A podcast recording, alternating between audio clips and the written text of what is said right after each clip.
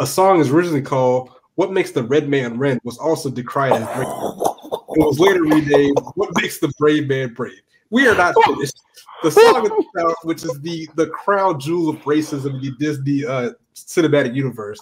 Songs of the South, 1946, one of the one of Disney's most controversial movies, which has never been released on video or DVD in the United States. Oh my god. Its depiction of plantation worker Oh. Perpetuates an old racist myth that slaves were happy in the cotton fields. So, so sir, so sir, if these are the values that you want Disney to go back to, the Christian conservative Republican, you need to do some self-reflection. You actually just need to not be a racist.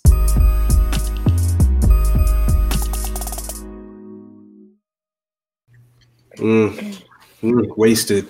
Yo, what's good? It's your boy Southbreeze 706. This is KTSE podcast, episode 49. We don't do nothing, we just kick it.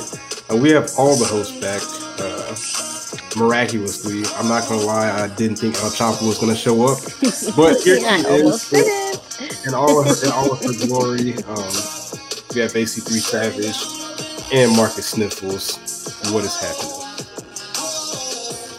Man, man, I was about to say, man, Elle Elle get on one yacht, and now she want to act different. She want to show up with the hookah going, like just crazy. Did I did I mention that it was a yacht to a private island? Did Yikes. I did I just okay, Yikes. Yeah, shout out to happens? Warm Girl Summer for this year.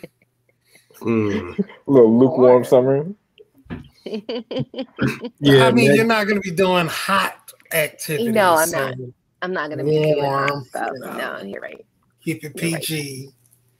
I mean, Megan Thee Stallion also was like booed up, so that whole movement has kind of died.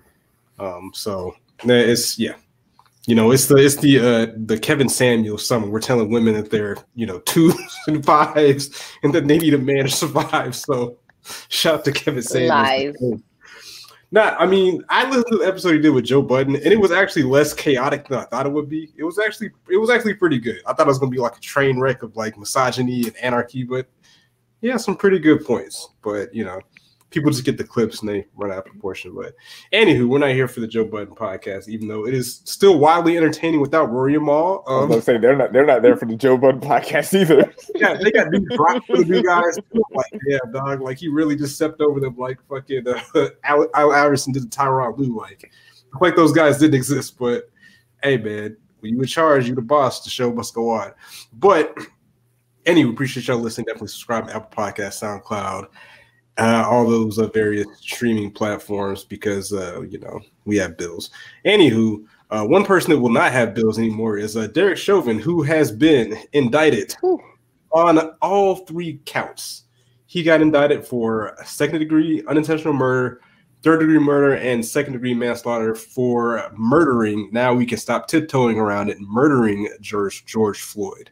Um, if you didn't see the uh, his reaction initially when he was uh, found guilty, it was pretty, I guess, priceless. You could say because he was like generally like generally shocked that they actually convicted him. Like he was like, "Wait a second. Confused.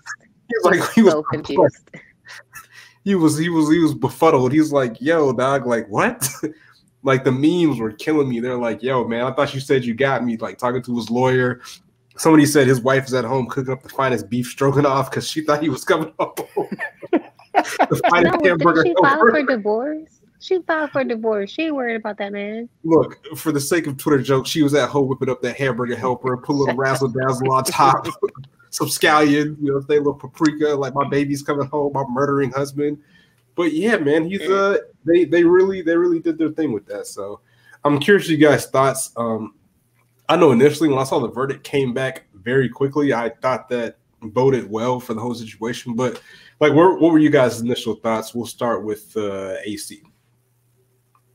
Well, first of all, with the charges that he received and the fact that he elected to have the judge do the sentencing, let's not act like he's getting life in prison. He'll be home in five years. But I mean, even a small victory is a victory. So, you know, I'm definitely happy for his family. The one thing that I don't like is um the people coming out saying I can breathe now. Shout out to the Raiders for that.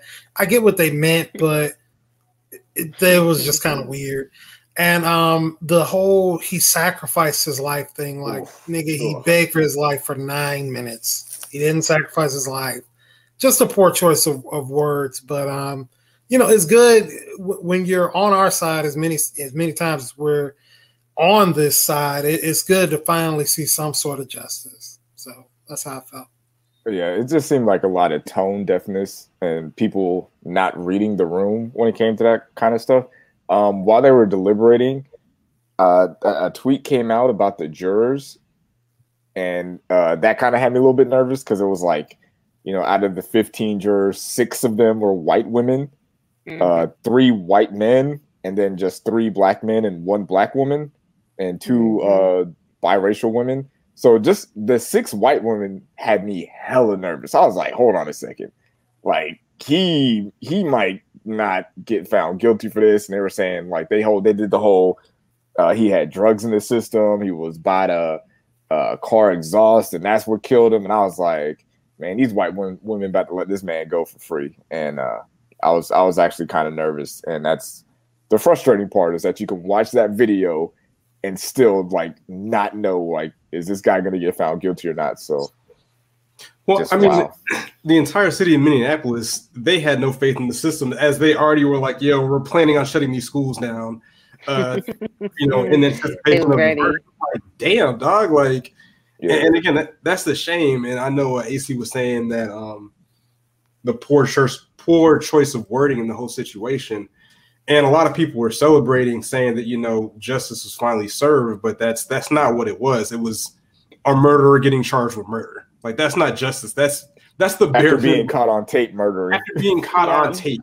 That's the bare minimum. So got caught got caught in 4K. And, blatant. and it's like it's like the, the thing I guess the thing that made me nervous about that is seeing the name of the like seeing all those jurors and kind of seeing the defense they were going with. I was like, if they if there was no video, would he be guilty right now? Like, or would he that- be walking out of here? Too. That's a huge Because Yeah. because Rodney King definitely got his ass beat in uh, 1K, and all those guys got off. So one K, yeah, they didn't have you know they had the, the cassette tape. he got his ass whooping lowercase K. Yeah. okay, standard. R.I.P. Rodney or Rodney King. I mean, it is No, what it is. I mean, I felt pretty confident it was going to come back guilty. I thought that they presented a really strong case. I, I thought it was going to be really hard to to say otherwise. Now, whether or not they were going to get him on all charges as guilty, that part made me a little nervous, especially once we saw the demographics of the jury come out.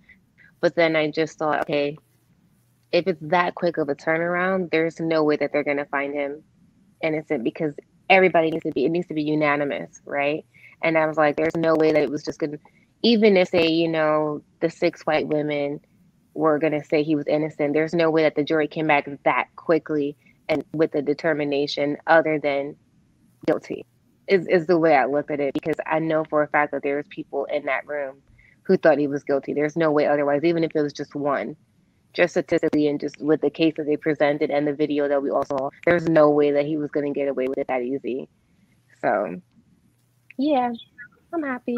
But as to the as to the point of I can breathe now, I don't know if anybody else caught this, but it was like pretty much immediately after the um, results came out, if you will, before the Raiders tweeted what they tweeted, one of his murals was edited underneath to say "I can breathe now." It was all over CNN, at least uh, while I was watching, and I thought at that point that was strange. And I said, "Is that a thing now? Is that what people are going to start saying now?" Because I thought it was weird. And then a few hours later is when the Raiders tweeted out their tweet, and then it was super tone deaf, um, as I suspected as well. And then people they insert all the backlash, right? But it's on his murals, so I hope they go back and edit that because that's where I saw it first. Something to consider. I'm not I'm not defending them by any means, but it's just like why is it being said or painted or anything? Like we need to do some adjustment. Yeah, so I guess per the uh, laws in Minnesota, the sentencing guidelines, it's most likely Chauvin would probably get like 10 to 15 years, but I believe the judge has the autonomy to uh, up those uh, numbers based on like extenuating circumstances. Like, because it, it seems a bit unfair. Aggravated. Yeah, it, it seems a, a bit unfair that um that like he got charged with three counts, but they're gonna only give him credit for one, right? So that kind of shows that hey, we as a jury didn't find him guilty for one. Like all of these were egregious. So I think the judge can take that into consideration with sentencing. So I mean, this this does send a message kind of with the uh, whole blue wall of silence that you know cops are willing to speak against their own. But the other thing is, is like again, this wasn't 4K, so you kind of your hand is a bit forced in the situation as law enforcement to be like, hey man, this ain't right. We don't stand for this because if you don't, you know, it's kind of slap in the face to the family and everybody else that's been victimized by the police. And I believe I said this, I think last week or the week before. Uh, if you see something happen in your local community or your area, man, like it might inconvenience you for a little while, but take a second to pull out your phone and get it on tape because you never know. That could be what gets somebody convicted or hold people accountable. Like again, like Marcus said, had there been no tape, this case could be going a completely different direction. So, you know, pull out your I phone. just, I just, I want to really quickly um, give a shout out to this dude. Um, I mean, nobody else here may know him, but he's out of Orange Park, Florida, Clay, Clay County, Florida, named Kevin Connor. Um, he really goes out of his way to ride for the cause. Like if he sees um, a police officer pulling over a black person, he'll stop himself and film it. He's out there at every riot, getting around, you know, doing what he has to do. Um, I don't know if a lot of people, white people or people that aren't black, know this, but that that really does mean a lot to know that you do have somebody that does uh, see see our plight. So shout out to Kevin Connor on Facebook if you guys want to follow him. Well, just to stick with that, I know uh, Elle mentioned the Raiders in their statement, and the NFL came out and made a statement as well. Um, I'll pull it up on my phone real quick, but the gist of it is, it's kind of these these corporations are kind of just riding the wave per usual. Like when they had the whole post of black square to show solidarity, you know, what I'm saying mind you, like racist people were posting a black square, just trying to show solidarity. Like we had a Falcons player that clearly was not for anything that the black scare represented, but then he posted it and got bullied into deleting tweets and whatnot. But um, so the NFL came out and said today's outcome in Derek Chauvin trial in Minneapolis does not undo the loss of the life of Mr. George Floyd. He should be with us today. Our remain with Floyd family We understand the pain, anger, frustration does not go away even when justice is delivered. Importantly, even as we identify reasons for hope, we must continue to help move our society towards a more equal and just tomorrow. We are proud to partner with NFL players and clubs and remain committed to doing the important work needed to make a positive change in our society. Very hollow words from a hollow organization. I know last year they had the big push about ending racism, you know I'm saying, in the end zones of teams called the Chiefs and whatnot, and uh, having the players do, you know, minor racial messaging. And it's just one of those things. It was a, it was a buzzword for the season, but like let's see if it happens next season. You had prominent players coming out when this popped off last year and were very loud. Um, I'm gonna call out one player from my team. Uh, Matt Ryan was pretty loud with his support of uh, racial uh, disparities and things of that nature. He donated some money, but like I haven't heard anything since. Right? I'm not saying that he may not be out there in Atlanta doing the work, but this isn't a you know one time you know write a check, do your one little deed, do your PR move, and it stops. Like this has to be yeah. a continuous process. And, and, that's one of the things I would like to see, or I hope these these players and these organizations are actually doing the work. So I, w- I wanted I I'm expecting more from this from the media. Like, and it's crazy that we have to kind of expect athletes to speak on this, but like I don't want to hear from LeBron on this. I don't want to hear from Kevin Durant. I don't want to hear from Patrick Mahomes go over to Aaron Rodgers' locker, go talk to JJ Watt, talk to Luka Doncic mm-hmm. or you know JJ Redick. Talk to these white players too, because this is this is not a black problem. This is an American problem. So talk to these white athletes too. Don't just you know talk to Anthony Davis and then ignore Kyle Korver. Like talk to them too. You know, the one thing that I don't like about that, and I have to be honest, is to me sometimes it can come across depending on how it's positioned, it's fake. Like I was watching an interview. If everybody who watches the podcast knows I'm a Jaguar fan. I was watching an interview with Urban Meyer. We know this nigga's history, hiring a mm-hmm. racist, covering up for abuse and all kind of stuff. And like they just randomly asked him for his thoughts on the Derek Chauvin or Chauvin situation. And I have to be honest with you, I was like, who cares what his thoughts are on it, like on the verdict? It's like, of course, he's going to say whatever coach speak or whatever. Oh, yeah, you know, I think justice was served and blah, blah, blah, blah.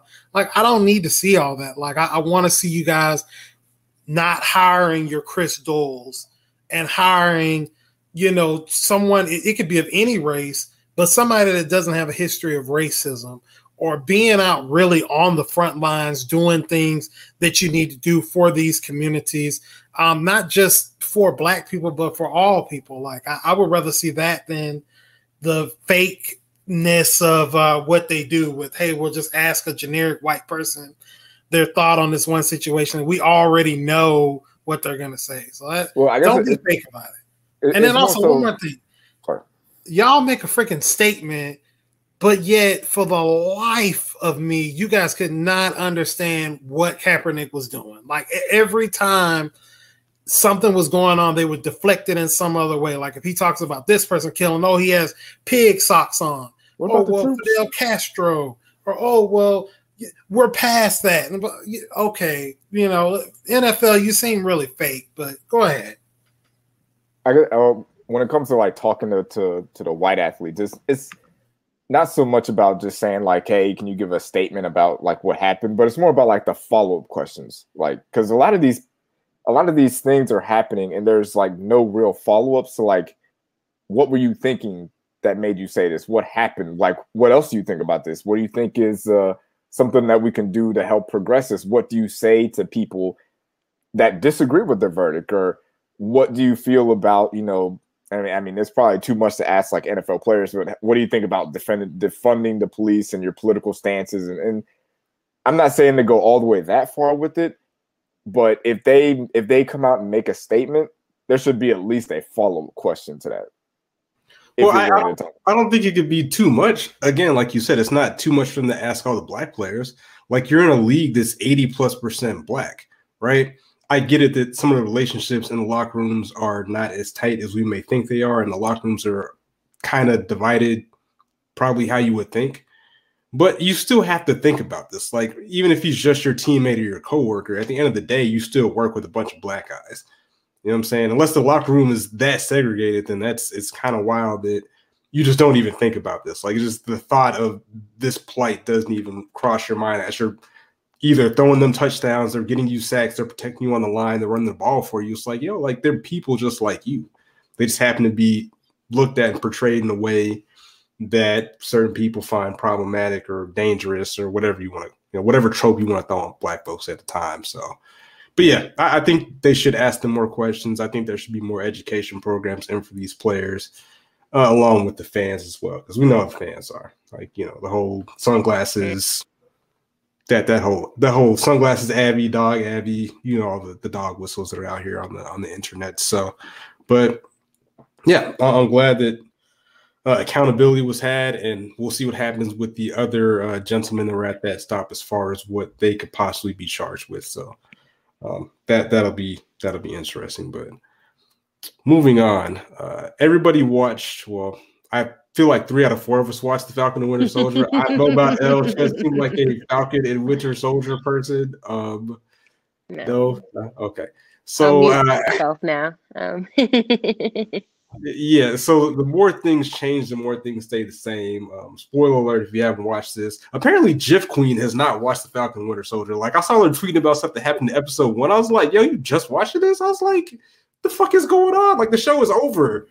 She's like busy. Okay. Congratulations. She got tip to her. She got a new job. Okay. She's been watching other things. Priorities. Look, this is this is this is black excellence.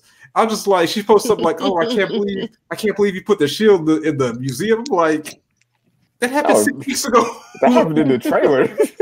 that happened in the trailer, dog. Like, anywho, so if you like Jiff and you have not finished the series, you probably want to fast forward a little bit. But the more things change, the more things change, stay the same. Um, your boy John Walker is still out here getting his ass beat for no like, bro. Ass. I was like, okay, so we'll start at the beginning. So my prediction on uh, Sam Suit was wrong. I am very offended that you know he sold out. You know what I'm saying? Like he should have held it down. He should have got the the Hotep colors for the suit. or got the Black Liberation flag colors for the suit. I'm very disappointed Bucky sold him out, sent these whack ass designs to Wakanda. Like I know was Wakanda produced the tech, but they didn't do the design. Like they didn't design nothing that whack. Like I get it, it's the suit he had in the comics, but they don't always stay true to the comics. Y'all can y'all can veer off the path a little bit. You know, Disney was leading into the racial uh, messages. You know what I'm saying? Lead all the way in. Get the black power, black power fist in the front of the uniform. Get the stars stripe out of here. Like, give us Hotep Captain America. That's what that's what the people wanted. Over there. that's what the people wanted. All right. But you know what? We, we had to pander to the white man. We had to keep the conservatives happy because I already pissed at Disney. So we had to leave the red, white, and blue in there. But um, uh, this was the lowest rated episode on Rotten Tomatoes. Um, a lot of people are speculating it's because uh, Sam is now Captain America, but the reviews that I read on Rotten Tomatoes had nothing to do with that. But you know, that's neither here nor there. But uh, what were you guys' thoughts? We'll start with uh, Marcus. What did you think about this episode? You also think this was the worst episode, and I will argue that the last episode was the worst episode. Uh, yeah, it, it. I mean, it's not a bad episode. Like the episode was fine. It's just like it felt like they could have used one more episode to kind of flesh things out more. Like they just kind of it felt like they just kind of pushed a lot of stuff in there. A couple of the speeches were like a beat too long. Where it's just like, all right, Sam, like we get it, dog. Like you, you we got it. Like you're kind of rambling at this point. Yeah, they they really leaned in. I said he went full MLK. I was like, all right, yeah, I was I like, get it, man. Like on, I get it. I respect what Disney's doing, but like, come on, bro. I I just I just felt there there was a lot of a lot of moments that were kind of built up that we didn't get a payoff for. Like uh, the one the the main issue I had was like at the beginning of the show, it was about like Bucky's past and the things that he did as the Winter Soldier and him trying to come out of that. And I felt like they did good as far as like showing his progress, trying to make amends and get all that stuff out of the system. But there was always that big one, the big one that he had to get off his chest, the big like I have to let this man know what happened. I have to. That's the one that's hanging over my head. I've, it's in my book. It's written down. I've done everything in this book, but that one thing, I gotta do this. And then he went and did it, and it was like two sentences. It was like, "Hey, I did it. I didn't really have no control over it, but I did it, and that was it." And I'm like, what was the whole point of that whole storyline and arc if that's how it's gonna end? It's like it's like it doesn't matter. It didn't it didn't mean anything. We spent six episodes going through this man's whole journey and mental journey, physical journey, emotional journey, and then we get to the climax of it, and it's just my bad, Right. dog. I didn't have no control over that, dog. That's my bad. Like that's it, and you just get it. That's it. Like it, it, it and I, I I appreciated the you know how they how they ended it with uh with Isaiah. I thought that was a pretty powerful scene. But the scene with Bucky should have been that level of of heavy, or it should have been at least a little bit longer than what they gave us, because that was kind of weak. That was a that was a cop out, honestly. I mean, to be fair, they were allegedly supposed to have more episodes, but coronavirus kind of threw off some of the things that were going on. Well, they they threw it, they threw off a storyline, like there was supposed to be like a virus storyline. Yeah, yeah. And they I just think cut that, but- put some stuff in there. I don't know. Yeah, throw that. No, no, no. And you know what? Speaking of that, I'm sick of that shit. Like, I don't want to watch TV shows like This Is Okay. Us. And Grey's Anatomy. Yes. Yeah, all yeah, I'm all these it. like yes. all these television shows are in these universes, in these television shows, Corona exists and they're walking around wearing masks and staying six feet apart and being isolated on these TV shows. I don't want to see Mhm. that. And then when it comes to a Marvel Disney comic book action TV show, they can't have a virus storyline because it's too realistic. Get the fuck out of here, man. And those channels, those shows are on ABC. So you're telling me that I can watch Grey's Anatomy where they got to wear masks, but I can't watch a virus storyline on Falcon and Winter Soldier? Fuck Okay, that, well, to be fair, Grey's Anatomy, I've never seen a single episode of this show. it's isn't a that show- popular show. like just because you haven't seen it doesn't make it not I, popular. I didn't say it was popular. I just said that I've never seen that show. All I'm saying is, isn't that show set in the hospital? Okay, this is us. It's not. Don't they the need to have like protocols? in the hospital? This is us. Is not set Yes. in the hospital. another show I've never seen. But Well, I here's the thing. Here's the other thing too with these shows. It's like we're reliving the outbreak of when coronavirus started. Like they're being super like PC about it. Oh no, stay six feet, like you're saying. And then like recently in Grey's Anatomy, you know, they started with the protests and the George Floyd all over again. And I'm not saying like don't don't highlight these things, but at the same time, I just feel like we've lived through it. We're still living through it. It's not like we forgot. This is a scripted TV show. Not everything is. This is not a reality show. Not every little thing that happened in current events from last year to now needs to be relived. Like this is us is worse with the mask on it. It's just it just is. And I love that show, but it's worse now Mhm. because they've added that storyline, and there was no reason to add it.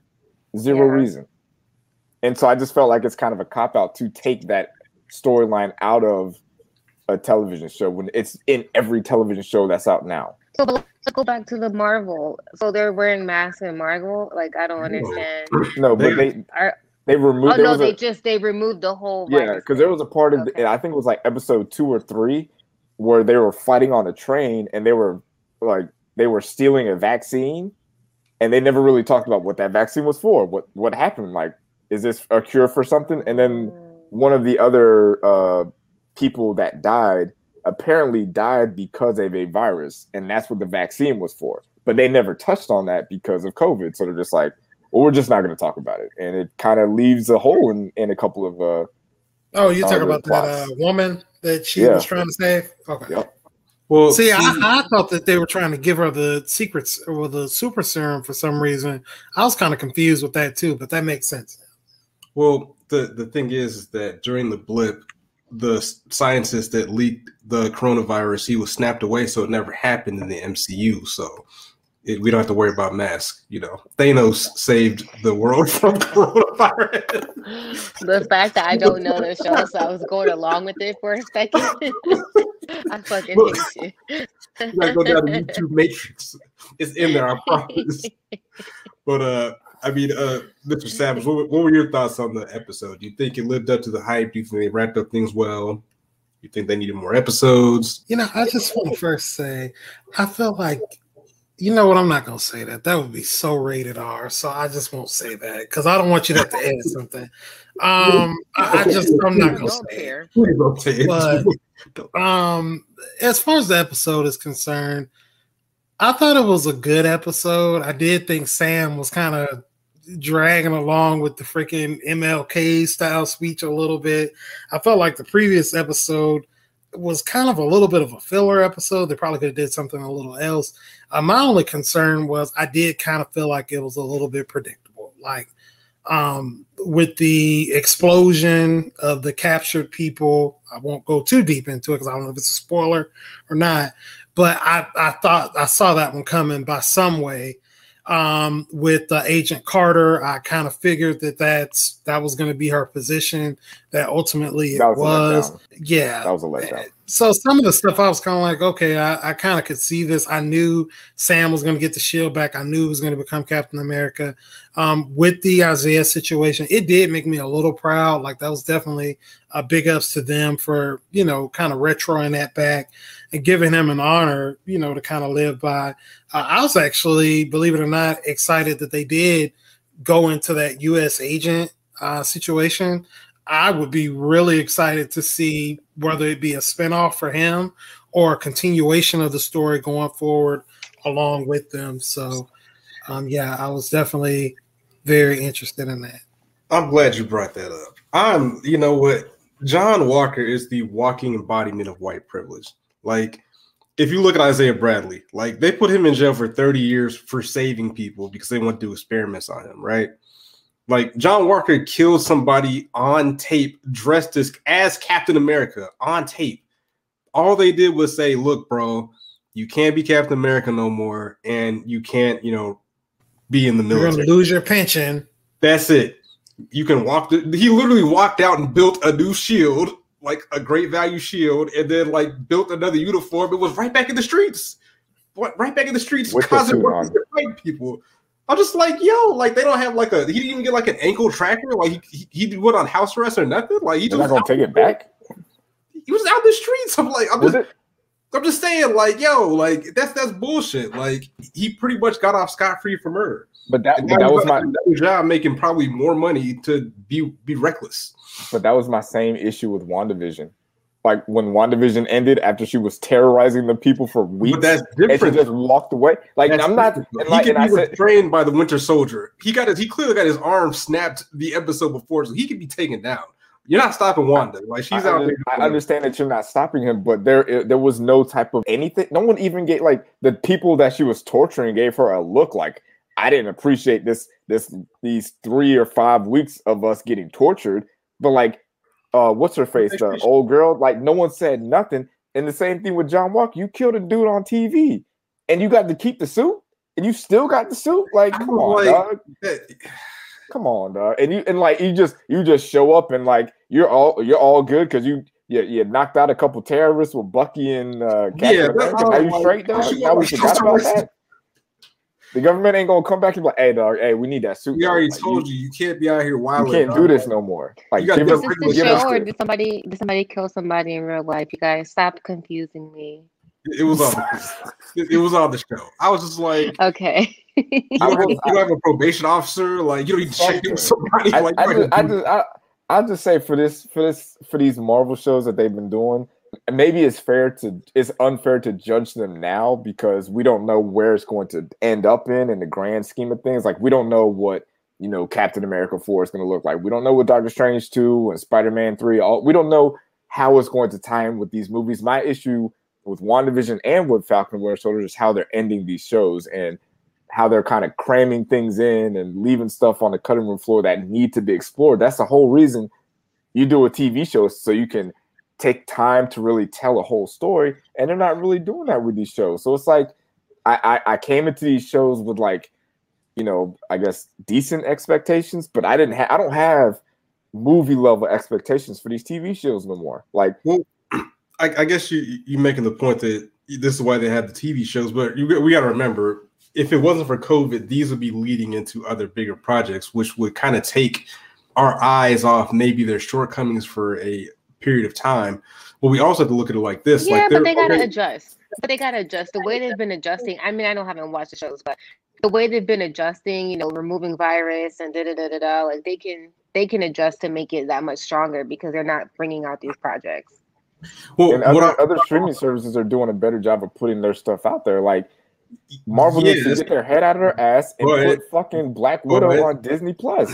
Like, do that. Like that Yeah, shit should have been put out. yeah, that's yeah, that's that that's- messed up the that messes up the storyline and that messes up the arc. Like, I'm not I'm not any less excited for Black Widow. I'm not any less excited for Shang Chi. I am not excited for Loki as a TV show. I'm not. I'm sorry. Like, I'm gonna watch it, but I'm not going into it like super excited. And I don't think I'm I'm not sure if it's gonna be good or not. I don't even know if he deserves a TV show. That character is not interesting anymore. And we're That's going to give him brother, another right? TV show. So That's- what what I would say is brother. that with the um, Marvel shows, you got to look at it, they're putting in Marvel budgets with these shows, but they're not getting like I know Marvel pretty much has like money printed forever up to the moon, but they're putting high quality, you know, special effects into these shows, but they're not reaping the benefits of this.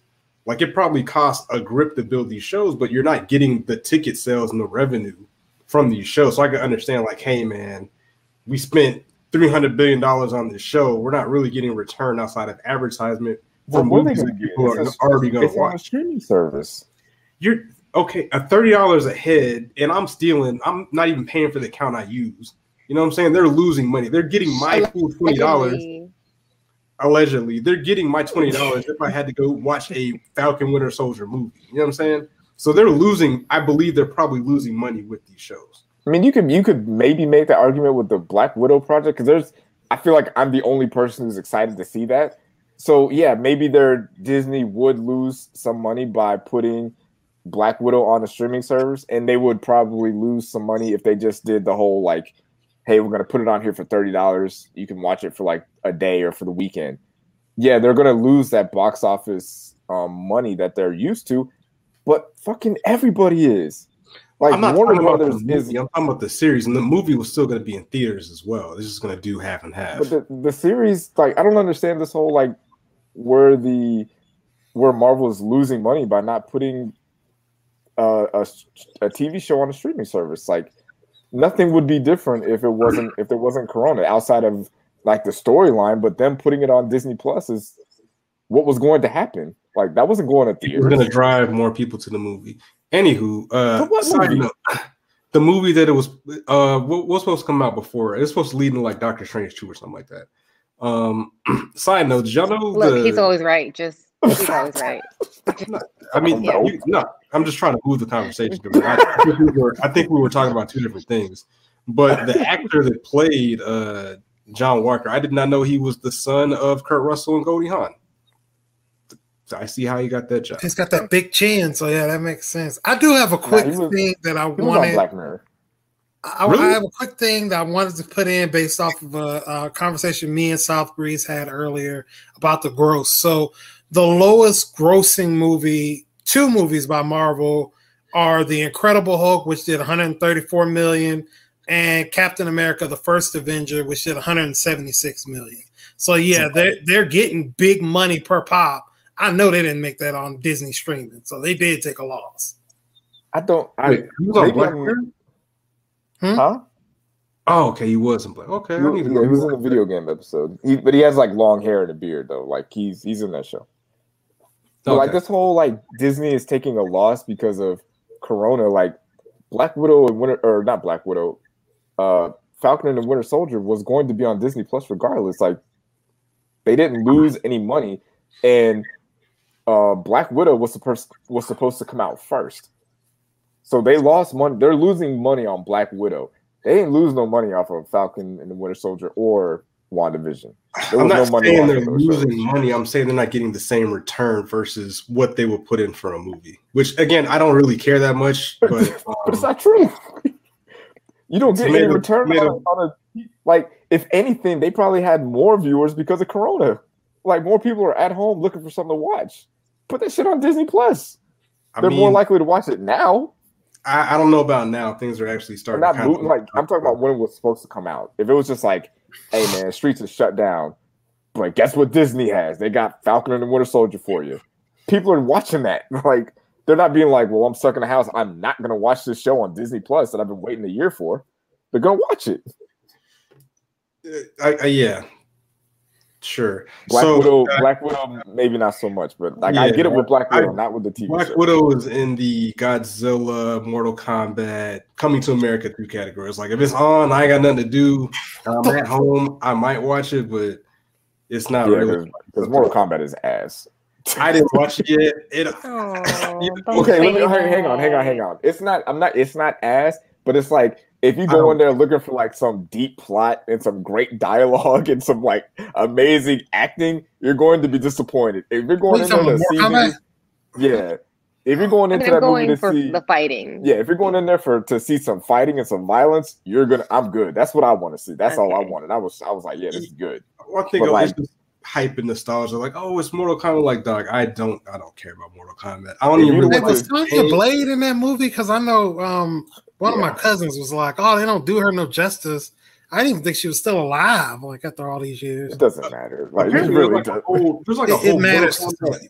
There's a whole Mortal Kombat lore. Like, there's like an actual deep, like Marvel cinematic type universe with these characters. I was like, shout out to Jalen. He was trying to explain to me, like, yeah, this is Mortal Kombat's been going on for years, and you take over planets if you win your turn. It's a wild. I don't know what's going on. Like, I think I'm there's not, paying, comics. I, I'm not paying attention to that storyline. I want to. I want to didn't see that the woman get storyline sawn in existed. half. That's what I was there for. a random side note apparently there's like a, a power rangers like universe too like there's like comics like the green ranger be out here killing people and shit like that i, I don't well, know originally, yeah. i mean like there's like a whole like story about the i don't know anyways that's mad random uh back to the falcon winter soldier uh who marcus is he's on this will smith kick so i guess he was talking about anthony mackie versus will smith No, you know what? You know what? I, I want to start this thing off right. Holy. We can go ahead and introduce it, but look, the, the disrespecting Will Smith has gone too far. it hasn't Put some respect on this man's name. The man did Independence Day. I could Men in Black. I could have did Men in Black. No, Stop you could it. not. Okay. You're not even that great of an actor. You're you're you're a He's passable an actor. podcaster. You're Okay. not Will Smith level. Let's get that Okay. straight. Let me ask The you this. Let me, no, let me ask you this. Let me ask you this. Let me ask you this. On Let me ask you you this. did Why pursue don't you- happiness. Overrated movie. let me ask you this: Yeah, when's, the last time, when's the last time you've been excited to see a Will Smith movie? I'll wait. Bad Go ahead and Boys. lie to I am legend. All right. Let me see what year I Am Legend came out. Why you over I'm gonna lying? guess and say it was 2008. Bad 2008. Boys. I Oh, Bad still have Boys not seen the 3. Bad Boys movie because I don't care. Let's Bad see. Boys 3, which was an excellent movie. I Am Legend came out in 2007. Try Oh, again. so close. Try Oh, again. amigo, please. amigo. So anybody listening to the podcast, I think podcast, Gemini Man is good. Top reset. No, it was not. it was I, great. Nobody- I didn't nobody see tell me the it, last- but I somebody heard tell it me the was last time they good. were excited for a Will Smith movie. I will give you credit, but nobody cares.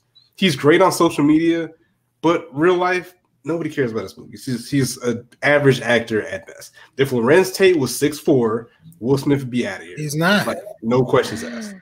No questions asked. Will Smith cannot be Oda. Will Smith cannot play. Uh, yes, he can. no, he cannot. Bruh, you're you're wild. Have you Wait, seen? Bright? It was another excellent performance by the brother. Okay. So let me ask you this. So you want to see Will Smith in Django? Yeah, Oh, I feel like he could So do you want Django. Wild, Wild, so you want Wild, so you want a PG thirteen Wild Wild West remix? That's what you want because that's what the movie would have turned into. No, it No, wouldn't. don't Did you want to Wild see Will Smith? Wild Wild West You is actually a really good movie. Though. It was not a It good movie. You know what, dog? This podcast is over. Dog. You want to see Will Smith play Tupac? This is time for me to go. He could have did that as well, better than Anthony Mackie playing Tupac. Did you want to see? Did you want to see Will Smith play Neo in the Matrix? Because it would have turned to a PG thirteen joke a second minute. C- come on, man. Come on, stop. Anyways, the An- Go Anthony ahead. Mackie- yeah, he he wanted to bring up the Anthony Mackie Will Smith argument, and I can kind of see where this is going.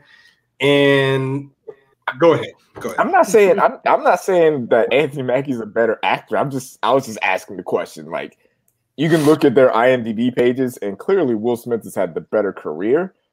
But if you look at some of the performances that Anthony Mackie has done, like Striking Vipers, does Will Smith have that in him? Because there was some layers to that movie or to that to that episode on uh, Black Mirror. Like Anthony Mackie is like a Broadway, like an off Broadway actor, like trained Juilliard type of actor. Like he doesn't get these big major roles, but like you can't tell, like especially after watching how he plays uh Falcon, you can't tell me Anthony Mackie couldn't be in Bad Boys 2 and Bad Boys 3. You couldn't tell me he couldn't play the character. Because he could. He's got the charisma, he's got the swag, he's got the comedy chops. Like he's a good looking guy. What's He's the in point shape. of the comparison? Conversation, honestly. I mean, he's I, I mean, he kind of got the. He, he's He's kind of got stirring a the. Uh, he's kind of got the Doctor Stone eyes. Uh, if you watch Doctor Stone or read the manga Doctor Stone, you understand. He's got the Chloe and Halle eye thing going, where his eyes are kind of spread apart on his head a little bit, but that's neither here nor there. But yeah, that doesn't take away from his uh, amazing career as an actor. And again, just because something, just because somebody is more successful, or like a brand, or a food, or an actor, or a rapper, or musician, or singer, it doesn't mean they're better at the craft than somebody that's not getting as much shine. Like let's let's let's Yeah, get the whole narrative out here. And, I, and, and I'm a Will I'm a Will Smith fan. Like I bigged up Bad Boys 3. I thought it was a good movie. And I, I saw Gemini Man in theaters. Will Smith was not the problem in that movie. Like the movie had its problems. Will Smith was not one of them. Like he did he did good enough for him, but that's my thing. Is people think that he is more talented than what he is. He does good for what he's his ability lets him. But there are other actors that are able to take a character in a movie and a scene to a level that Will Smith just can't go to. Like, it's not a diss. Like, I'm I feel like I'm a pretty good podcaster. I'm not on Joe Budden's level. I'm not on Joe Rogan's level, but that's that's fine. I mean, ah, Joe Rogan. ah. Or who- like whoever, like, and that might be a popularity thing, but you you understand what I'm saying? Like, like there's there's basketball players who are 6'4", you know, 220. They work really hard, they practice really hard, and they they're really good at basketball, but they're still not Steph Curry. Steph Curry is like no one's Steph Curry, but you're still good at what you do. And it's fine that you're not Steph Curry because nobody is. It's fine that Will Smith isn't as good an actor as Larenz Tate or Denzel Washington Will or Jamie walked Foxx. so Anthony Mackie can run. Get the Anthony, fuck out of Anthony here. He Mackie wasn't was on Broadway. Will Smith was a rapper.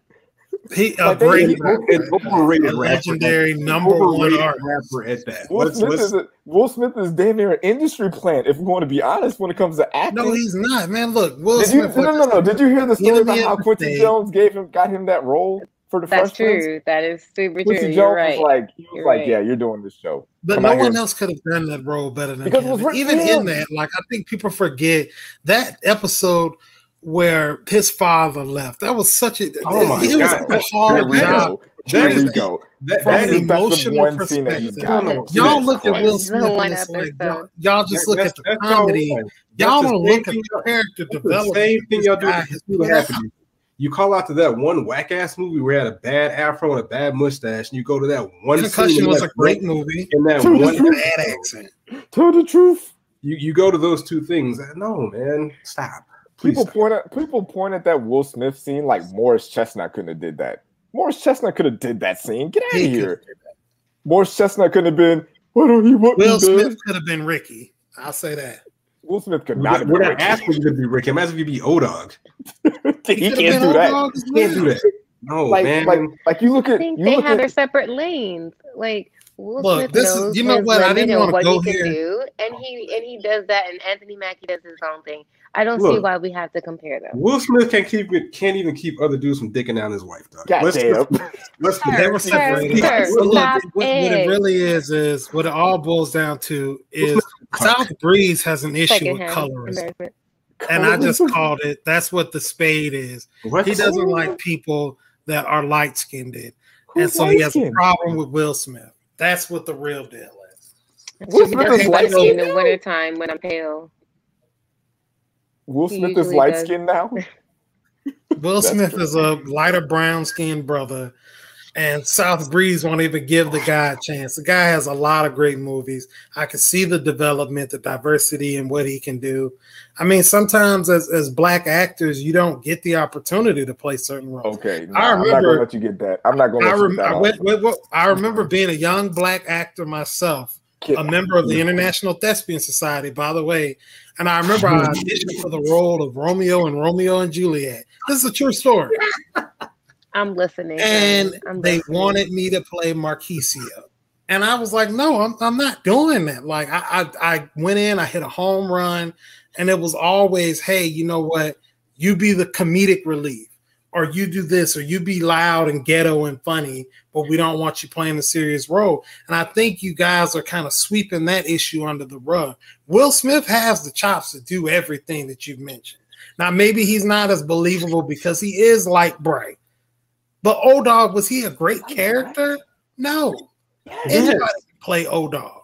No, Okay. And it- you Anyway, call, okay, you keep calling him light skinned, and I'm not. Will Smith is not light skinned. He is a light brown Ti is, Ti is light skinned, and we and you keep you said in the group chat talk about Will Smith doesn't have the opportunities to get these uh these uh meaty these meaty roles, these thespianist esque roles when Will Smith has been producing movies since 2002. He has his own production company. You want to do something with some depth to it, Will?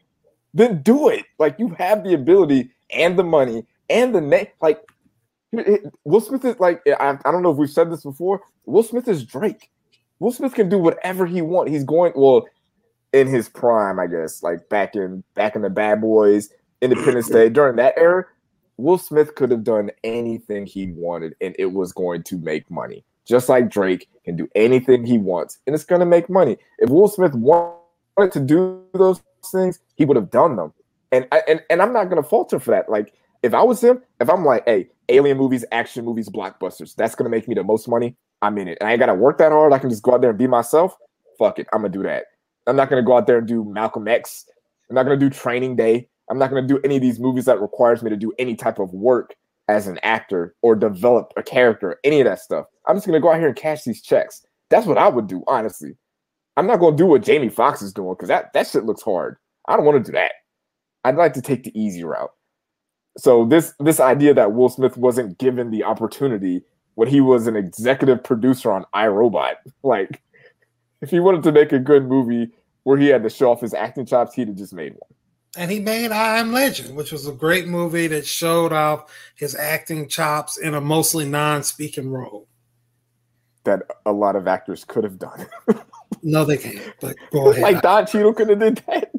Get Don Cheadle he, He's one of the greatest actors of all time. But he did it. But he did it. He did. Even if other actors could have done it, they're actors at the end of the day. But he's he's equally as talented. If he did it, he did it successfully. But let's not act like no one else could have done the roles that Will Smith has done. That's my thing. Where people are just like, yeah, Will Smith is one of the greatest actors ever. Like only he could have pulled off Mike Lowrey and Bad Boys. Like, but I just know that there's like there there's a limit to Will Smith's acting ability.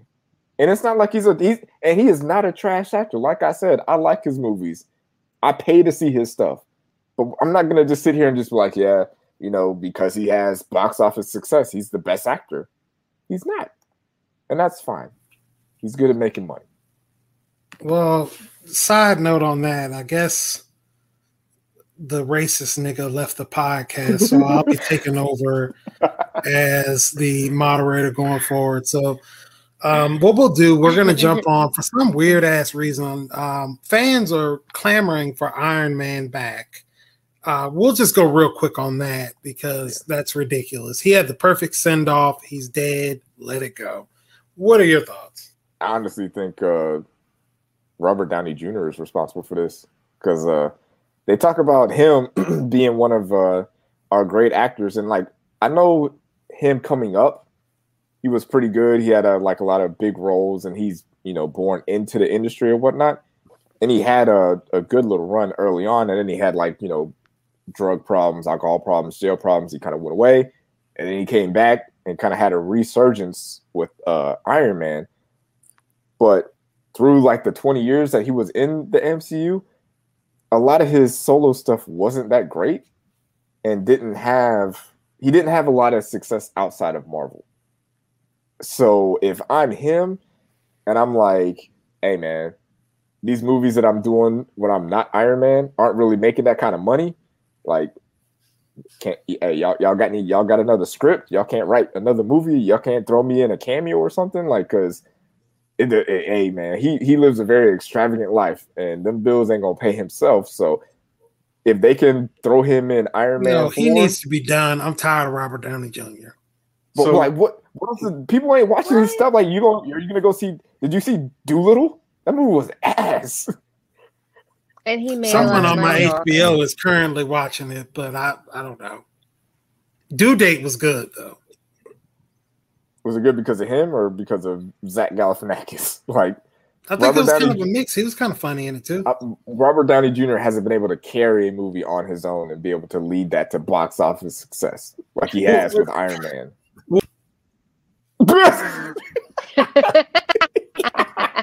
Bye. Look, the Illuminati heard me talking bad about Will Smith, and they don't want me to shine anymore, exposing him for the mediocre actor that he is.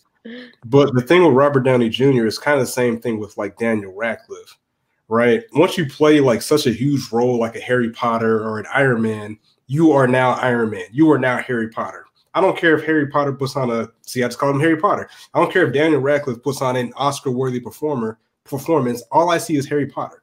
Same with like Bryan Cranston. Prior to Breaking Bad, I saw him as the goofy ass dad on Malcolm in the Middle. Now all I see him is the meth dealer, Heisenberg. Like I can't look at him in any other way because he did that role so well.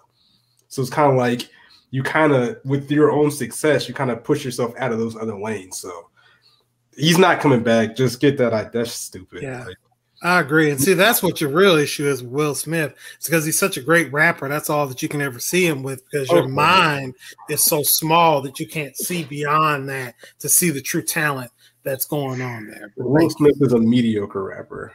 You're you're mediocre. Colorism. It is Anyways, so going sticking I'm sticking on things that aren't mediocre to some people. Um, I guess the five year anniversary of let's Lemonade. Go, let's go. I, have nothing go. to say about this because I listened to the album all of one time. So um, this is where I will bow out. But uh, the next topic I bow out before we do the top five. No, no, I'm just going to be sitting here listening. I have nothing. I'm going to be sitting here too because I don't know nothing about Lemonade. God, I know Just Blaze produced uh, Freedom with Kendrick Lamar. That's about all I know. Uh, shout out to Just Blaze, shout out to Patch, New Jersey, shout out to Kendrick Lamar um, yeah, let's uh Get get your takes off so we can get to the real topics. to a real to a real artist that we're gonna talk about. So. Oh, Go I ahead. hate let me order my food on Instacart. real you're- Uh, uh, you want to go first on this one? Uh, well, basically, we just experienced the five year anniversary of Beyonce's Lemonade, the iconic revolutionary album that she dropped with the even better visuals. Okay. Yes, you give me that face, but the visuals, if you haven't seen it, then that's your own fault. Watch it and come back. It was cinematic. Okay. Literally, the other day, it came on my shuffle and I was super happy. Granted, yes, I see. Fine. yes, I'll leave that on the obviously, lemonade. lemonade was a result to you know Jay Z cheating, and this was her outlet. First of all, I will not stand for this slander. Black men don't cheat, and the album was not about Jay Z cheating. That was all propaganda. But continue. and then he came out with 444. Listen, point of the matter is, it was extremely vulnerable. She showed us multiple sides of herself. She even showed, um, you know, her political stance. She made her voice heard, and I think it was definitely a movement. Definitely a movement. So the fact that you weren't listening doesn't make any sense to me.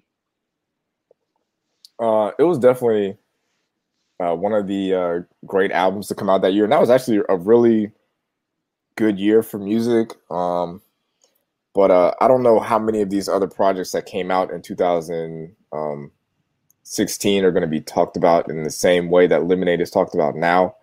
Uh, I mean, there's only so much that you can say about this project as far as like what it means and how it makes people feel and um, the uplifting of uh, Black women and how they feel about things. And um, the one thing that I kind of gather from it is that uh, Beyonce could do uh, any genre and dominate it if she wanted it to. Like she's Mhm. she showed off her artistic range in that as far as like she's she had been dominating pop and R&B for you know a decade at that point and then she showed she could do a little bit of dance hall stuff she showed she could do some country, stuff country. she Yeah. showed she could do some rock stuff so it's like if Mhm. Beyonce wanted to do a a rock album she could do a rock album and that shit would go up the charts not because it's Beyonce but because it's good she could do the Mhm. same thing with a country album she did that like when she went to the country music awards and did uh daddy lessons and they panned out into the crowd and you saw all them white people like oh my god like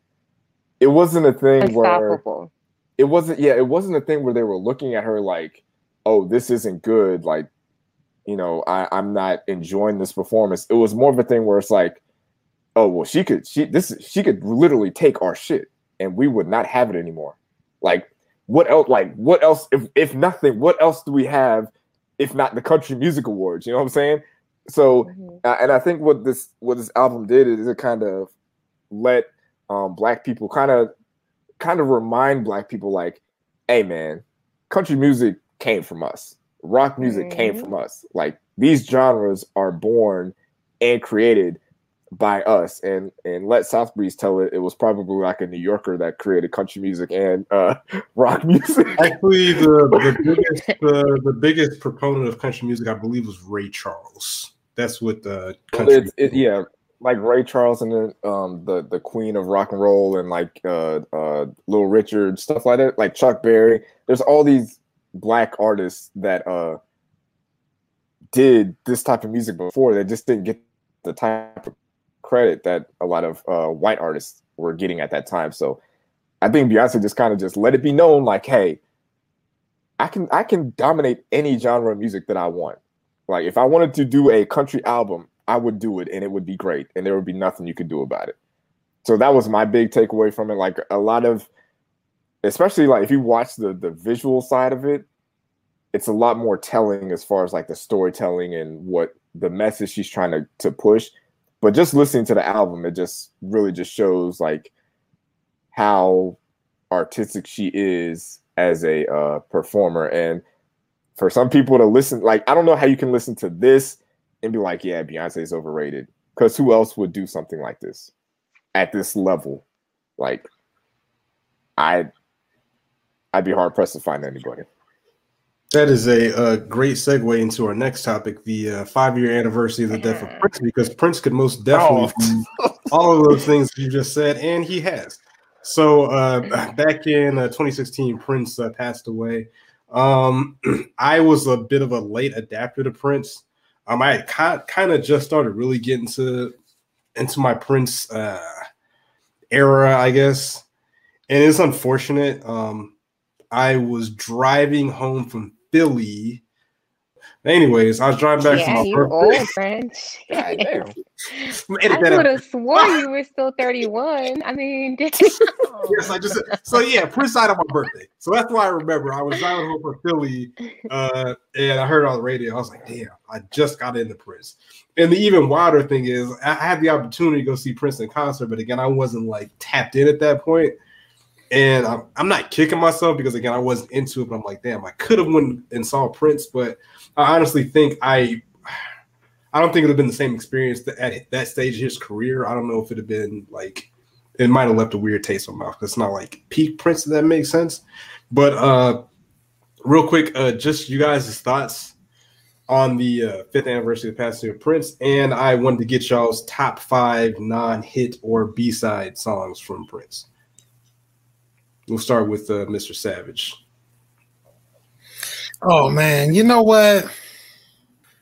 Maybe I, I want to say after Michael Jackson died, I really I started to hear a lot more about Prince. I always knew about Prince. My mom actually met him two times, um, so she was like a huge fan back in the day. Even sung for him before. Um, so that was one of the artists that was definitely played around the house sometime, not all the time. You know, you got the freaky music. Um, but it was definitely a huge loss. Him, you know, leaving when he did. I felt like at that time he was almost at a point where he was about to have another resurgence um, because he had just dropped a new album, I believe, and it was doing pretty well. Uh, for me, top five songs, uh, B sides. If I were your girlfriend, I love that song. Is that a Um, B-side? these are my B sides. Okay. Uh, okay. Okay, Okay. it's on the we're B side. about- 'cause we're gonna talk about that because I got something. I'm like, I don't know. Yeah, because I was weirded out.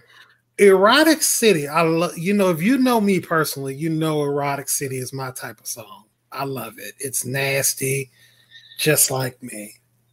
Jeff. Um I also like I like controversy because at the time that it came out, it was so much going on in his life. And he was like the first person to really come live and talk about that. Like there were so many different allegations. You know, is he black or white? Is he straight or gay? Like he, he had a lot going on. So that that's one that I like as well. Um, Adore. I don't know if that's a B side or not. But Damn, I was gonna steal that one because technically that was not a single originally off the album, which I find is ridiculous that that album is that great that Adore was not a single. But Yeah, Adore is probably definitely top three, released or not released all time for me. Um, I'm at four now.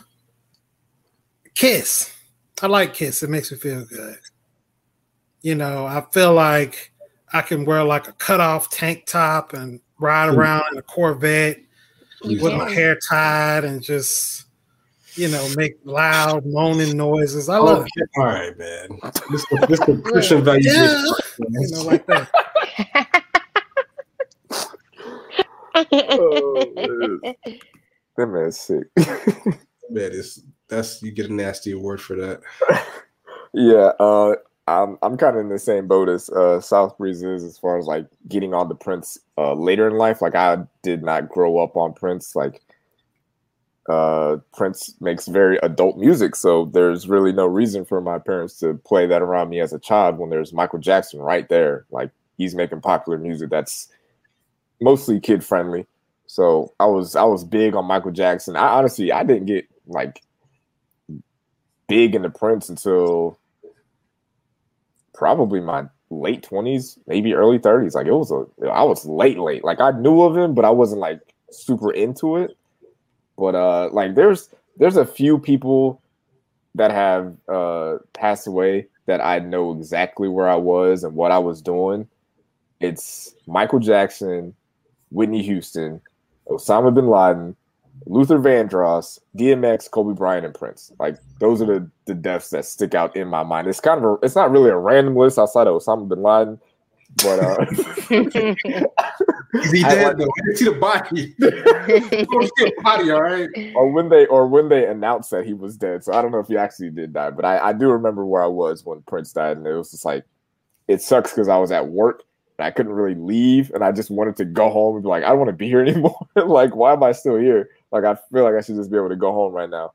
But uh, yeah, uh, what a top five, top five B side. Um, I would go with "I Love You and Me," "Insatiable," I Can Never Take Your Place. Uh, I'm not sure if the glamorous life. I'm not sure if that one counts as kind of a single, but it wasn't for him. Like he wrote that for someone else.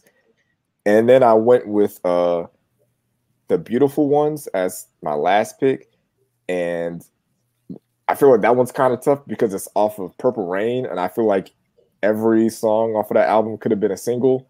They just didn't do it like that back then, so I was kind of on the fence on like, is this a B side or not? Because like there, there's no B side tracks on Purple Rain. Like every Okay, one of those yeah. songs is a hit. I should have probably denoted like not. I didn't necessarily mean like because yeah, you're right. Pretty much everything. Well, like some I- of the songs I that I wanted to pick were hits, but they weren't like singles. Like there's Okay. songs that have like uh like a second life to them where they're like more popular now than maybe they were when they first came out. okay, yeah. I, I just want you know I didn't want the whole you know typical people to give you like uh 1999 Purple Little Rain, Red Corvette. 999 Purple Rain and Sign of the Times. Um, let me pull up my list. So I, I did start uh, at one point going through Prince's entire discography. I didn't, I haven't finished yet, but I could confidently say that Prince, as far as what I've gone through, does not have a bad album, which is wild to say because he has a lot of albums out. But I haven't got the one where I'm just like, yeah, bro, you probably should have kept that one in the vault. Uh, I made it through uh, for you, Dirty Mind, Prince, Controversy, 999, Purple Rain, of course. Um, Sign of the Times, Love Sexy, the Batman soundtrack, Love Symbol, Diamonds and Pearls, The Gold Experience, Come, Emancipation, Chaos and Disorder, The Truth, and that's where I stopped. I got I got like 15 more to go.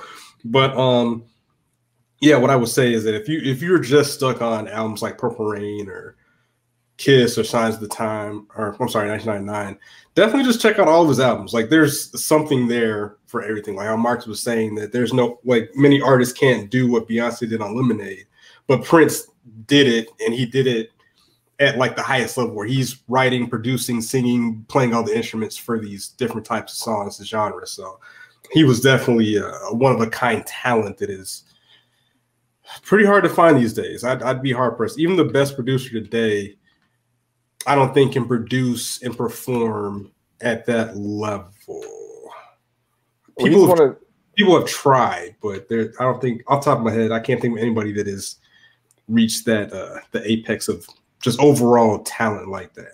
Like if Beyonce were out here playing trumpets and shit, then you could be like, all right, she dances, which is a different, you know, discipline. But Prince danced, I guess, the, the twirl it and jump it, or whatever he was doing. Hey, He was- hit the moves now. Let's He was- yeah. He Not was shooting the same, movies during during the but- concerts.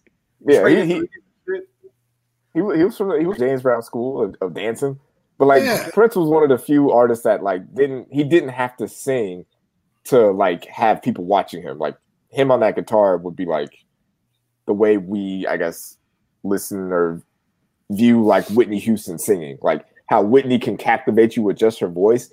Prince could do the same thing on his guitar. So it's like he doesn't have to sing, he doesn't have to dance for you to like have your eyes on just him and what he's doing, no matter who's on the stage.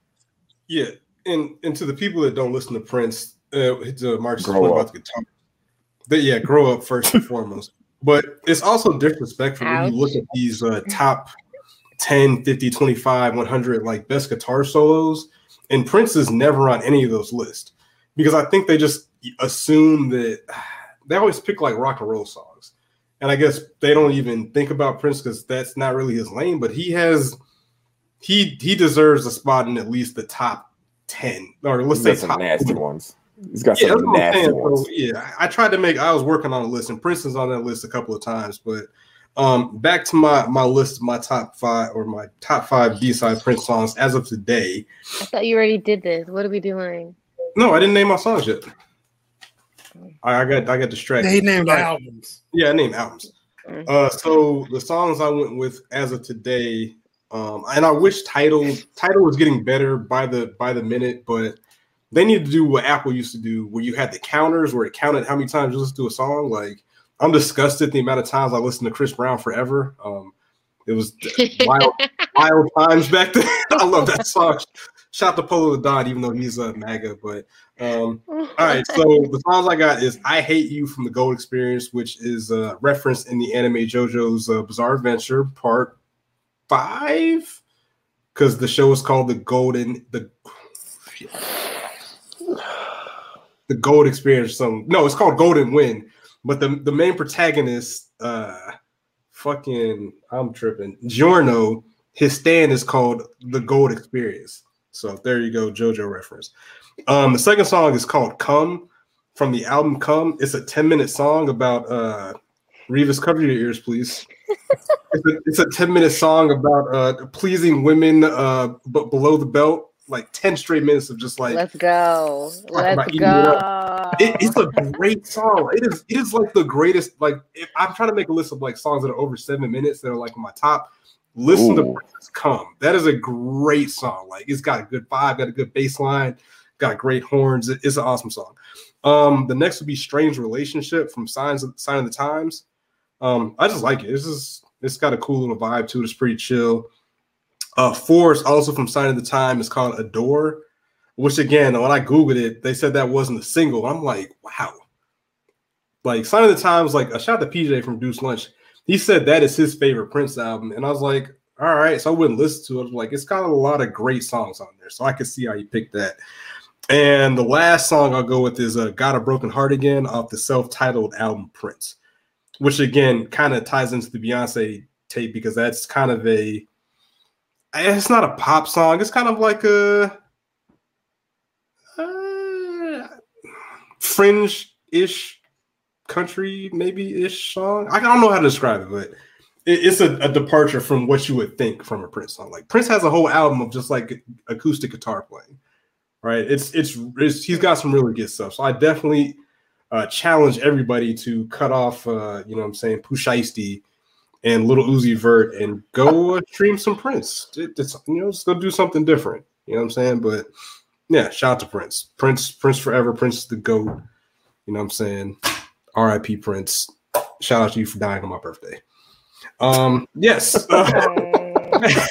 As we uh wrap it up, Marcus brought up an interesting story that we kind of go full circle with the whole Marvel Disney thing. Is Marvel and Disney have leaned into the uh, the racial messaging, kind of being in tune and reading the room of what's happening in uh, current time. So there was a, a Caucasian male that decided to go on Twitter and speak to the newspaper, the Orlando Sentinel, and say, "I love Disney World, but the wokeness is ruining my experience."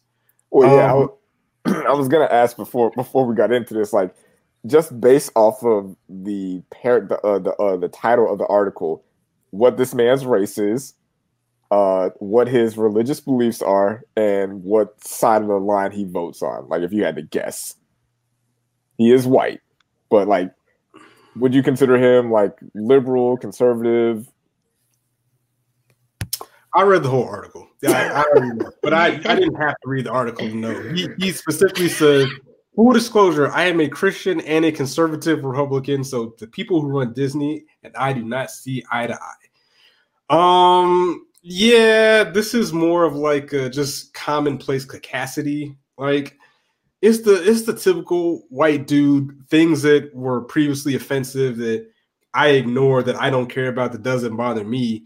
I'm more offended that people are offended and that they're taking away the offended things. Now I'm offended because I can't continue to ignore offensive things. Like it, it doesn't, it really literally doesn't make any sense. Like just some of the shit he was saying was just it was just utterly ridiculous. Like It just seems like white people just need something to complain about because it's just well, not white people, but like white men need something to complain about because it's everything is like geared towards them. So when any minor thing changes, they get their you know panties in a bunch or whatever. Like he was saying, like it's hard for him to enjoy a certain ride because they removed a character. I think the character's name is like Trader Joe or Trader Yeah. Sam. And he's like, Well, it's hard for me to enjoy this ride. Me and my family can't enjoy this ride anymore because now instead of just enjoying the atmosphere, we have to remember that, you know, the wokeness of Disney removed this character. So I'm like, I've never heard of Trader Sam. Let me do my Googles and see what's up with this Trader Sam. Apparently, it's racist towards Native Americans. So I'm like, yeah, he had to go. I'm sorry that he's got to go, Mr. White Man. I'm sorry that that doesn't offend you. But like in 2021, even in 2020, people have a voice. There's people out here that didn't have a voice before that now have a voice, and they're not going to be like, yeah, we're letting Trader Sam cook out here. Nah, get that nigga the fuck out of here, man. You can't have this out here like that.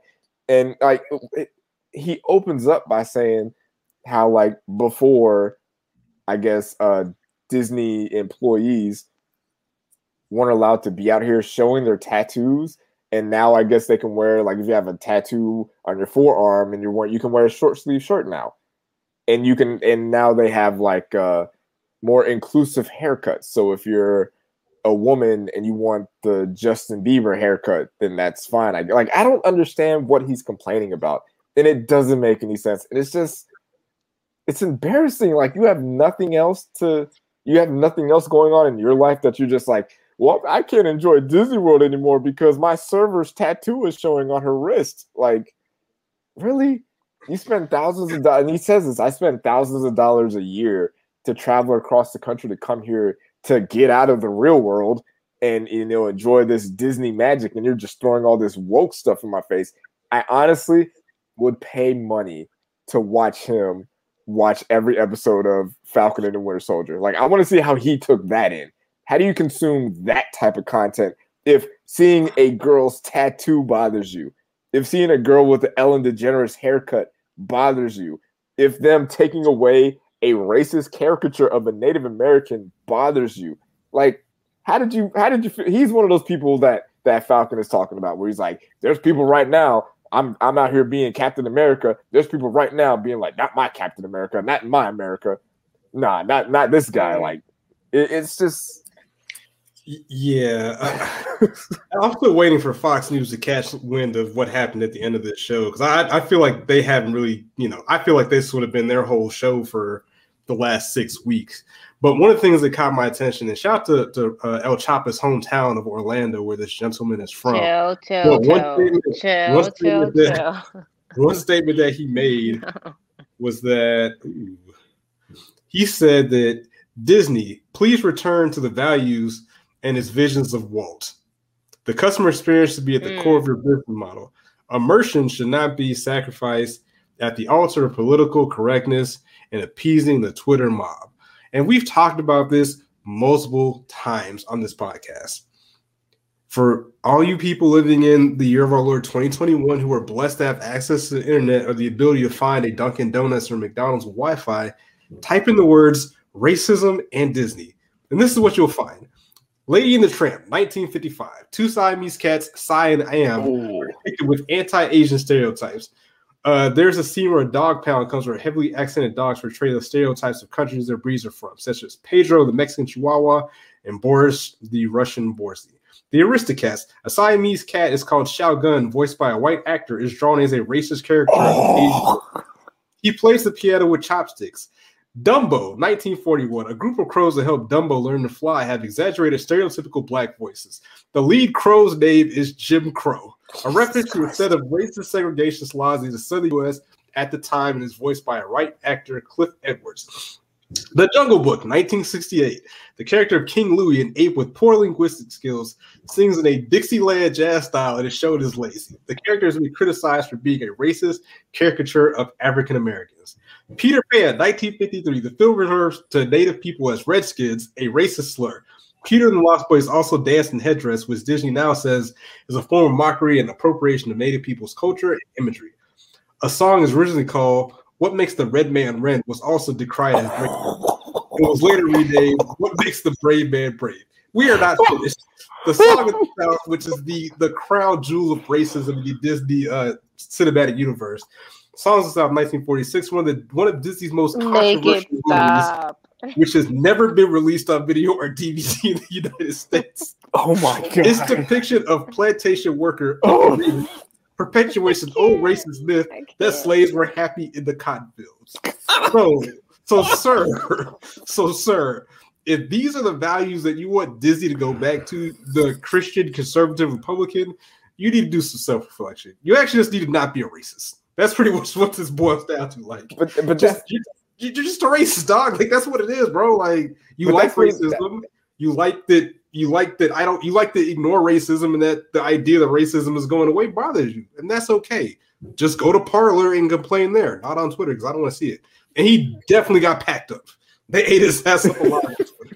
but that's that's like my issue with with people like that. They're just like, yeah, I feel like my conservative values are being censored. Like my conservatism is not. I'm not free to be a conservative in public. And I'm just like, what are these conservative values that you're talking about that people are Mhm. trying to cancel you for? That people will not let you express. Like, what are they? They never have an answer. Like, you being a Christian is something that's an issue because Christianity is the most like popular religion in America. Like everybody is is like a lot of a majority of Americans are Christian. Like, is it Santa Claus? Like, what is it? The is it saying Merry Christmas as opposed to Happy Holidays? That's the big thing that you feel like you're being censored over. Like, I don't I don't get what conservative values you're getting slandered for that aren't rooted in racism or sexism. Homophobia or xenophobia. Oh yeah, any of that stuff. But you know, it's crazy. He doesn't want to bow down to. He doesn't want Disney to bow down to the the politics. But again, full circle back to the Derek Chauvin thing. Let Colin Kaepernick take a knee, and oh, we, we can't have this. He needs to be canceled. Kick him out the league. It's like you can't be mad at people for. It just makes my hair hurt to think about doing like the, the verbal gymnastics to make these people make sense. But yeah, you're racist. Like that's you really went on Twitter and showed your face and told the entire world, "Hey guys, I am a racist. I do not like spending my money at Disney because I cannot ignore racist things that people are involved in." So I think his his explanation of you know they're taking away from the customer or the customer experience, I think is what he said. But it's just like you're not the only customer. That you're racist, so you're not the only customer. You know how many millions exactly, of people go to billions of people that go and people who travel from all over the world go to Disney, either of them, but especially the Orlando one.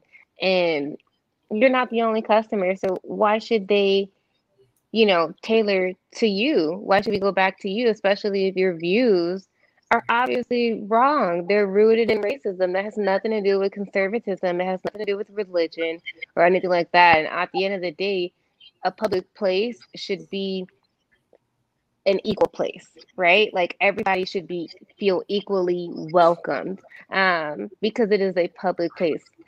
That's that's just my view. Especially if I'm going there as a as a paid customer, I don't I don't want to be surrounded by things that are racist, like uh, people that are racist or anything like that. So, especially the people who are working there, why should they have to be censored? I mean, I understand a certain look and uniform and things of that nature, but it's like, oh, you get people get to wear short sleeve shirts when it's like a hundred degrees outside and feels hotter than that. Come on. They can't do that because they have a tattoo. Stop. This is 2021. and, and, and Disney is going to be fine. Like Disney is not sweating this. Like Disney is not losing any money. They're not having meetings to be like, hey, we need to figure out figure out how we can uh, uh, cater to the white man, the conservative Republican, white Christian white man. Like we need to gear everything that we do towards that type of person. Like they're not doing that. Like there's more people out there willing to spend money than just white guys. Like there's plenty of money out there. This is this this is the same thing that happened when um when Kaepernick was kneeling and Nike came out and did like that whole little ad run with him. And this store that sells like athletic equipment decided to take all the Nike gear out of his store in protest because Nike mm-hmm. worked with Colin Kaepernick. And then his store shut down because niggas buy Nikes. Just like people buy Disney products and go to Disney World. Like Disney is not going anywhere. Nike is not going anywhere. Starbucks is not going anywhere. So they can take away your happy holidays. You'll be fine. They will keep going. Like this article did nothing but get you flamed up. Yep. It is uh, another uh, L for the white man. You know, uh, Chet Hanks proclaimed it a uh, white boy song. and it's not going well for the, the white boy. Yikes! Oh my god! I know Tom Hanks. He's got to want to kill that dude. Like he's he's probably got a hit on Chetty Hanks right now, man. That's a that's a wild guy. But anywho, um, I think we covered everything. Um, oh yeah, uh, R.I.P. Uh, DMX. He was laid to rest today. There's a big uh, a big uh, procession in New York. He was being uh, laid to rest. He was his casket was in a like a monster truck. And it was followed by a bunch of like motorcycles, you know, doing the whole wheelies and shit like that. Also, RIP to uh, Shock G. Uh, I know Adolphus was a big fan of the Sex Packets album. Full disclosure, I've never heard this album before. I might check it out, but I heard it's very good. Um, would you like to say uh, some words on uh, Mr. Shock G? Uh, definitely, the guy was was an innovator. Um, I didn't know that he actually produced uh, "Shed So Many Tears" and has a bunch of other credits as well uh, for production. But I definitely was ahead of his time with the whole party rap vibe. Like they made good songs that were still a little bit along the lines of that '80s thing, but they had the transition over to the more of a G funk sound. So um, for for a West Coast style album, it was very good, very fun to listen to. Um, for my song of the week, I am gonna actually name out the song "Sex Packets." Real cool beat. Definitely took the name for you know the other podcast from them because you know mm. no longer will I ever have the jacket. It's a pill wrapped in a little bitty packet. So shout out to them. That's all I gotta say. Legendary. Yep, it's definitely been a uh, crazy week for artists and such. So definitely, uh, everybody stay healthy, stay stay stay. Damn, I can't talk today. Stay healthy, stay, stay safe. Um, the NFL draft is coming up this week, real quick. Forgot about that. Just because, like, I've just been so detached from Falcons Twitter because it's again we did a podcast on Derek Nation Report. Shout to them. Uh, last episode we had uh, Charles McDonald and uh, Scott Carasik. I think isn't yeah, Scott. Yeah, I think that's his name sorry if I you the wrong first name, but we had them in talking about the potential uh, scenarios with the Falcons draft. It's it's starting to get ridiculous. You're getting to the point of the draft where like they're starting to bring up just like the wildest th- stuff you could ever think of. Like oh, like before this is the greatest quarterback class in the last ten years. Now it's like oh, we're scared of this class. We don't think any of these guys are going to be successful. These guys are bust waiting to happen. Like some came out about Justin Fields previously having like epilepsy or something like that just they're, they're just trying to pull out all the stops. But um, again, my draft predictions from the start is that the Falcons are going to go with the quarterback at four. Um, I don't think they're going to trade back. I don't think they're going to take Kyle Pitts. Um, hopefully, um, Kyle Shanahan is a moron and takes uh, Mac Jones from Alabama so we can get Justin Fields. So that would be spectacular. Uh, for Mr. Savage, he's a Jags fan. Obviously, we know what they're going to do in the first round. They're obviously taking Trevor Lawrence. Um, I don't know who the Colts, what their selection is the first round, but uh, 21st. 21st. What, what is your position of need and who do you think you're taking? Um, it's kind of funny when uh, people talk about the Colts, like especially the national media. Um, they're they're always referring to us as like a Super Bowl ready type team when our positions of need are left tackle and at the time quarterback, defensive end, and cornerback. And if you were to name like the top five positions, like important positions in football, quarterback, left tackle, pass rusher, defensive back are probably in that top five. And we need all those outside of, and we're still not sure on the quarterback. So um, we definitely have a lot of needs. I think we're going to do what we did uh, last year and trade down, which is why I do not watch the draft now because uh, I remember staying up uh, late to watch the draft and watch the Colts pick a player, and they decided to trade out of the first round. So I stayed it for nothing, and I was tired as hell. And I was like, you know what? Not going to get me like that again. I'm not going to do it. So I think they trade out of the first round again and take the best available um, offensive lineman, best left tackle, or defensive end. It's one of those two. But for me, I am hoping that the Falcons take uh, Kyle Pitts. I want to see chaos on the timeline. I mean, again, go ahead. hold on because I'm not gonna let you skip over me. We have two picks. So first and foremost, this is the crowning achievement of my lifetime as a Jackson fan. Like I, I'm not even gonna lie. I wake up every day and watch Trevor Lawrence highlights. Um, you know, I read every article. I'm like in depth in tune to it. I cannot wait. Like this is the most excited I've ever been for any draft pick. Like I promise you, from from all them days where I could not go to work the next day because I was so disappointed in the Jags. Um, I even I, have contemplated quitting the team so many times. Even last year, I said I'm not even going to watch anymore because you just you suck so bad for so long. it's like I just can't take anymore. I can't. I felt like the Count of Monte Cristo, where every year he knew he was finna get his behind whipped viciously over and over again. And it was like the 20th year, he was standing there hanging, and he was just like, just get it over with. Because I know you, I'm gonna get my 20 something lashes, my back's gonna be cracked open. You're gonna beat me into with an, an inch of my life until until God comes and saves me. That's how bad it was being a Jags. So definitely getting Trevor Lawrence. I don't care if he's no good. I don't care if he's Tim Couch. The excitement is is just I cannot believe it. Like it's it's I can't even explain. Like it's the only thing that's keeping me sane. Uh, with the second pick, I hope it's Rashod Bateman or uh, Zaven Collins if he slips. Uh, our second pick's at 25 in the first round. But that first pick, we we've been waiting so long for this. We've been a laughing stock. I've gotten into wars and fights with people on Twitter because they don't respect my opinion on sports because I'm a Jags fan. it doesn't make any sense. It's ridiculous, and that time is now over. Urban Meyer, Trevor Lawrence, all my eggs are in this basket. We in here. Thank you. Thank you, God. I'm honestly just based on what the all, you, based on based on all the stuff you said, I'm honestly now going to start rooting for the Jaguars to be decent now, except against the Colts. But like, I couldn't imagine being like a fan of a team that was struggling for that long, and then to finally get in the position to get, you know, the greatest draft prospect in 30 years at quarterback, and you know, for that to for that to fail would suck so bad and would be so depressing that I would probably par for the course. Football.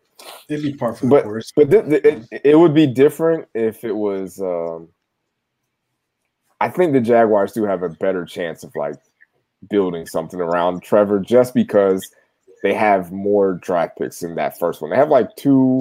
Don't they have like five picks in the first like three rounds or something? Like they have a lot of draft picks that are really good draft picks and they just cleared house with their GM and coach. So, you know, I feel like anybody could turn this around with this many picks. So, I don't know. I just want to put out there that Mac Jones has a DUI, and they don't ever talk about that. He does have a White DUI. People. Um, yeah. And Dak, Pre- Dak Prescott fell in the draft because of that, but Mac Jones is now scheduled to go to the 49ers at three, but DUI. Uh, Johnny Manziel was out there wilding too, but you know that's neither here. Baker Mayfield is on camera running away from the police in college, and he went number one overall. Like you can, you can use another hit session that draft. I remember going number one, number one overall, but that's that's very sad. Oh, how do you feel about your Giants? Hey, who we drafting, baby? Hey, Big Blue. Saquon Barkley. I'll pay attention this year. Saquon's thighs are coming back. Uh huh. and with that, uh, expert uh, NFL Hey, I ain't even gonna lie. If I was if I was a Giants fan, I'd want them to draft a quarterback. Daniel Jones ain't it, dog. He ain't it. You can tell. Like it's been two years. Like I, I could look at that guy and be like, nah, that ain't that ain't. You you could do better than that. Like next, give me Trey Lance, dog. Trey Lance me at that spot. Yeah. So uh, shout out to you know Elle for making a cameo. Appreciate AC3 Savage, uh, Mr. Sniffles. Appreciate everybody listening, checking out the chat. Jump in the chat, rock with us, subscribe Apple Podcasts, YouTube, Spotify, all that fun shit. This is a KTSE Av podcast. We are out. Peace.